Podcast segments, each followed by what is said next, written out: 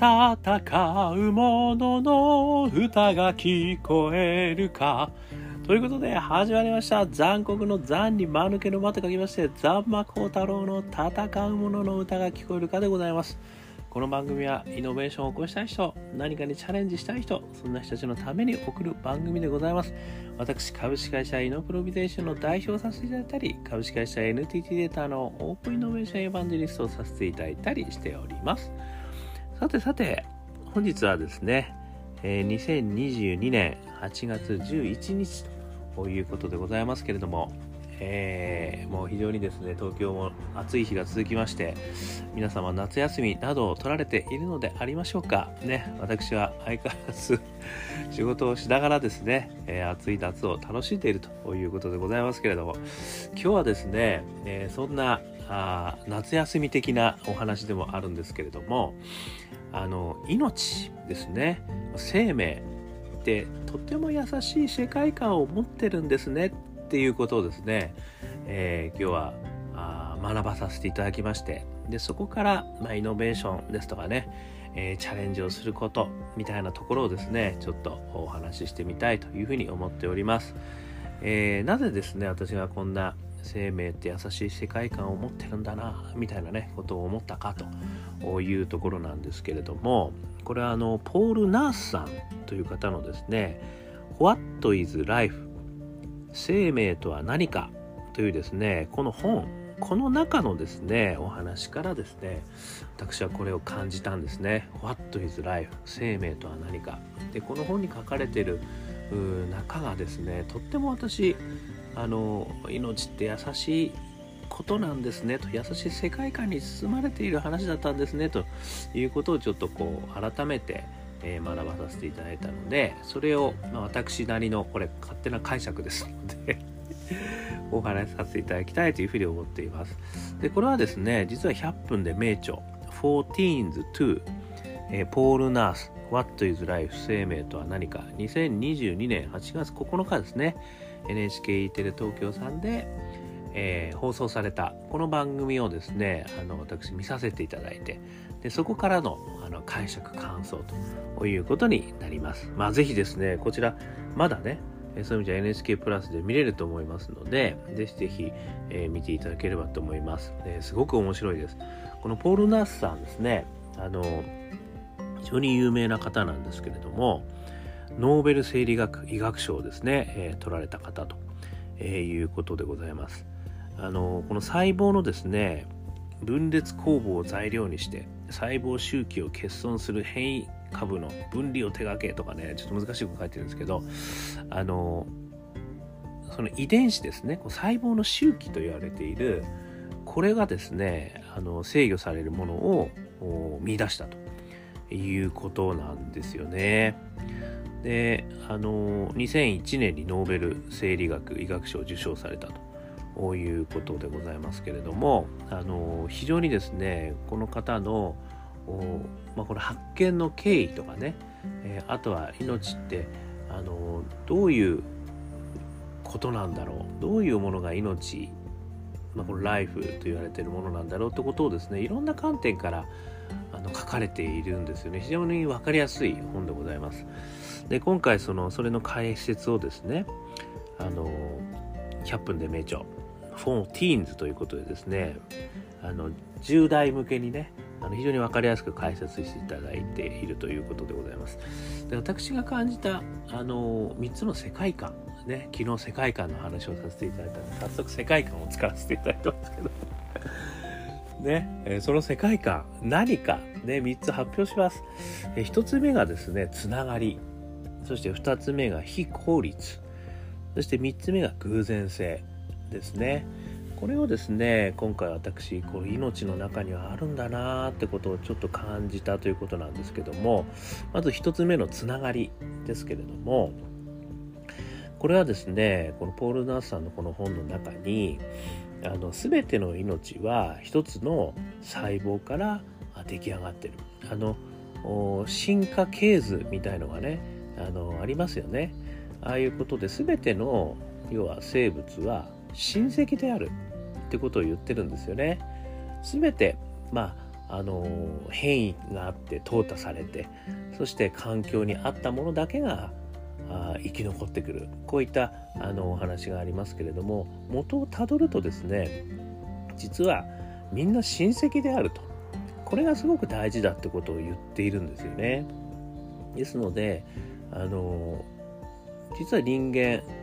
ね、いろんなところの人間、ね、肌の色がいろんなタイプの人間がいたりですね、言語がいろんな人間がいたりする。もちろんそれも一つの幹からですね連なって出てきているし、さらに言えば動物たち、そして植物たちね、こういったものも全てつながってんだと、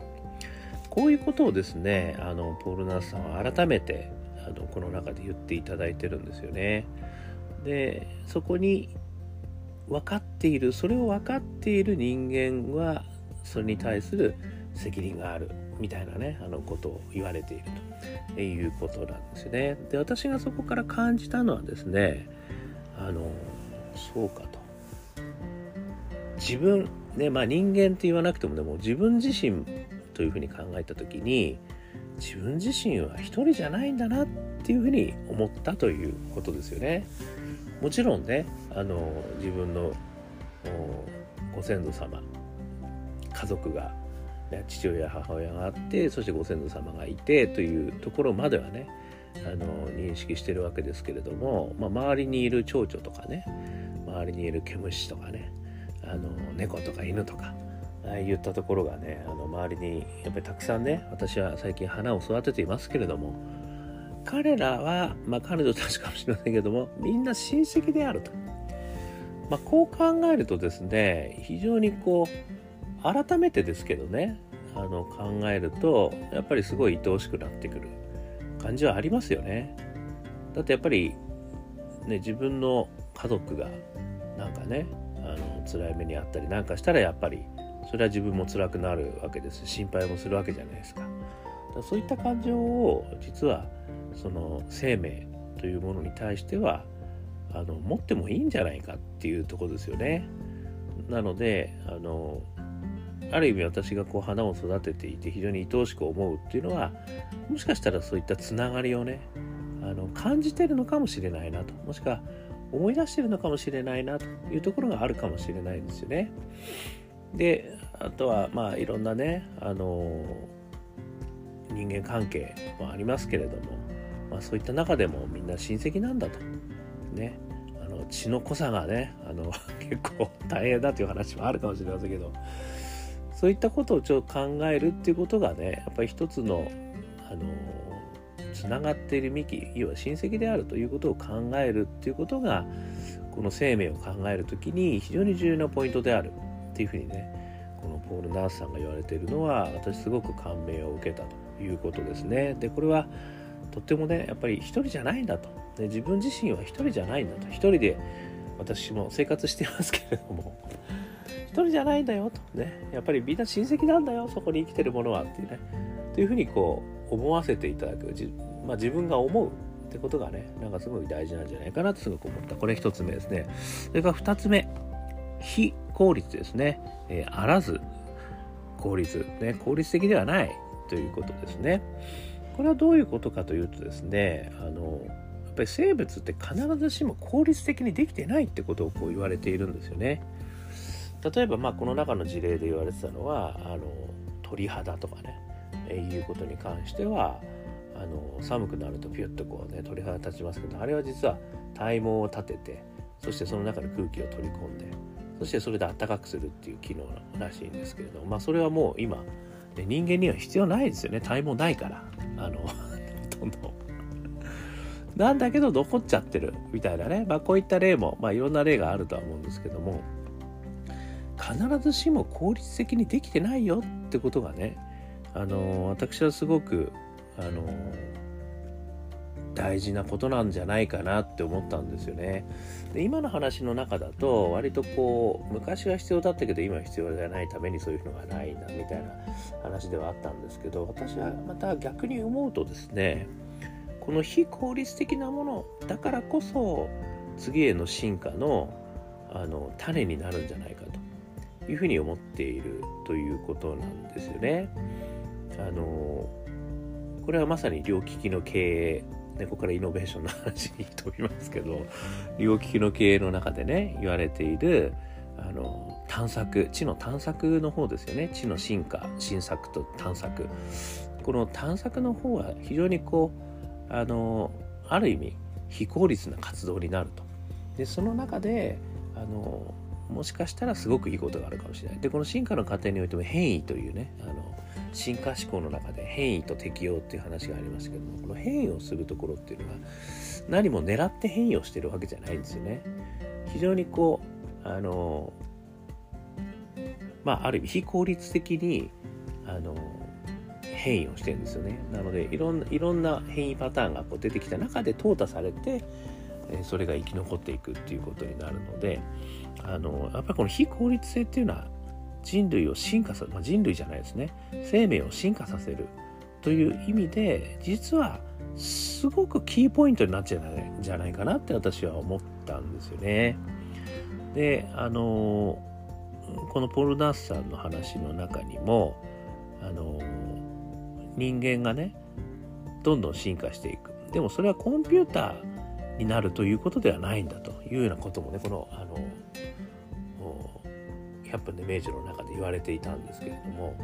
これもね私一つ非常に大きな示唆だなというふうに思って、つまり、コンピューターとかっていうのはもうとにかく効率的ですよね。全ての暗算を効率的に最適解を出すというものを目指してやってるものなんだけど、やっぱりそこにないのはこの非効率性ですよね。なんでそんな非効率なことやってんだよとか、なんでそんな無駄がね多いんだよとか、お前なんでそんな無駄なテレビばっかり見ちゃってんだよとか私も無駄だらけな人間なので、でもその無駄があってるからこそ人間だものっていうね、相田みつをさんじゃないですけど、でもその人間だものは実はその無駄があるからこそ次への新たな進化を促すものになるのかもしれない、ね、もちろんね生命はおそらくずっと進化し続けるわけですから、そこにはですねやっぱりこの無駄、これが実は大事なんじゃないかと私は思ったということですね。ですからこの非効率というのは、私のようにですね無駄なことばっかりやってしまう人間にとっては、いや命は非効率なもんなんだよと。でその非効率だということがむしろいいんだと、いい面もあるんだということを言っていただくとですね、正当化できるわけですよね。正当化できるわけですで、正当化という意味よりも優しい、ね、そういうことも許してくれる、もちろん効率も大事でしょうと、でも無駄も大事だよっていうことを言っていただいているような気がして、私はすごくホッとしたっていうのはこれ2点目ですね。そして3点目、偶然性ですね。やっぱりこの偶然性がですねすごい大事だっていう話がねこの中にも出てきてるんですよ。これはどういうエピソードから出てきてるかっていうと、これはですねポール・ナースさんで、ポール・ナースさん自身の体験として、さっき言ったね遺伝子物質をですね発見するんですけど、これはですね細胞周期の主要な制御因子である、ね、CTC2 みたいなことらしいんですけど、それを発見したのは実はもう50ぐらいのですね細胞の検査をしてたらしいんですけど、それは全部失敗に終わってたらしいんですよ。そしてその次にその検査台に置いたものもどうせダメだと思ってゴミ箱に捨てちゃったらしいんですよね。でそれから家に帰った時になんか胸騒ぎがして、いやもしかしたら51個目の実験体が本当はその新しいものになってるのかもしれないなというふうに思い直して、また車で実験のところまで自宅から戻ったらしいんですよ。でそれがまさに大発見につながったということなんですよね。これっていろんなところでお話しされているエピソードですよね。この大発見の裏エピソード、ね、本当にそれドラマにするために作ったんじゃないのっていうぐらいそのドラマティックなエピソードですけれども、よくありますよね。風呂場で思いついたとかね、妻となんちゃらの話をしてる時に思いついたんですとか、なんかいろいろありますよね、そういうのね。でこの場合もそういう意味じゃもう捨ててしまったはずのものが何か気になるからそれをもう一回見に行った、ここって本当に偶然ですよね。でもやっぱりその偶然ね、これはよく私セレンディピティの話をしてますけども、ある意味その偶然もしくは幸運ですよね。それを拾えるか拾えないかということがやっぱりすごくこう大事な気がするんですよね。でその偶然ということが実はすごくこういった大発見の元にもなっている、ね、あとはいろんなこの出会いの偶然によって、まあ、これシュンペーター曰くですけれども、アイデアとアイデアがねこう重なることもあるわけですよね。でそれによってまた新しいアイデアが生まれることもある。そして、まあ、おそらく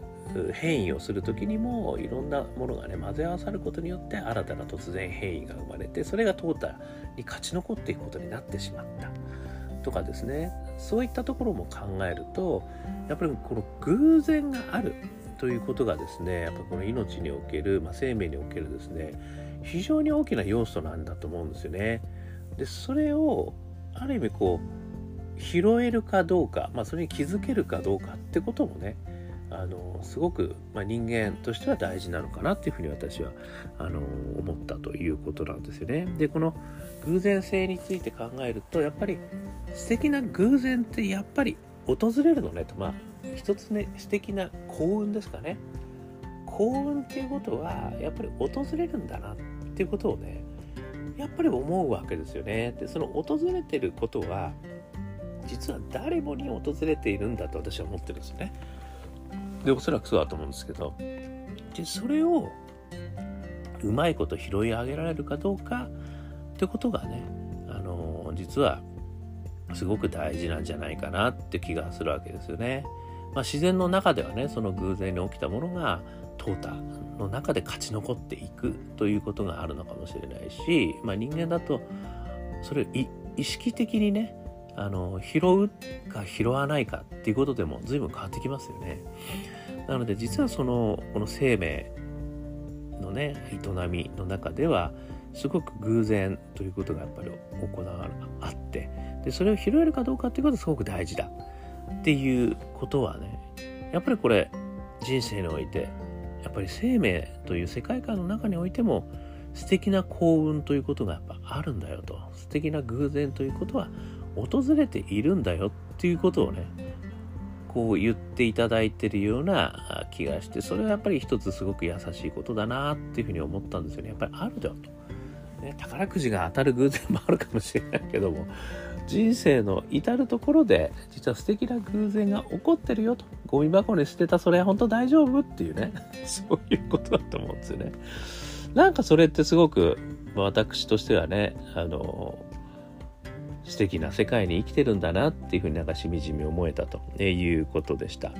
ということでですね、この What is life? で、生命とは何かっていう本、この中にはですね私が感じたこの3つですね、つながり、命は全部つながってる、そして2つ目、非効率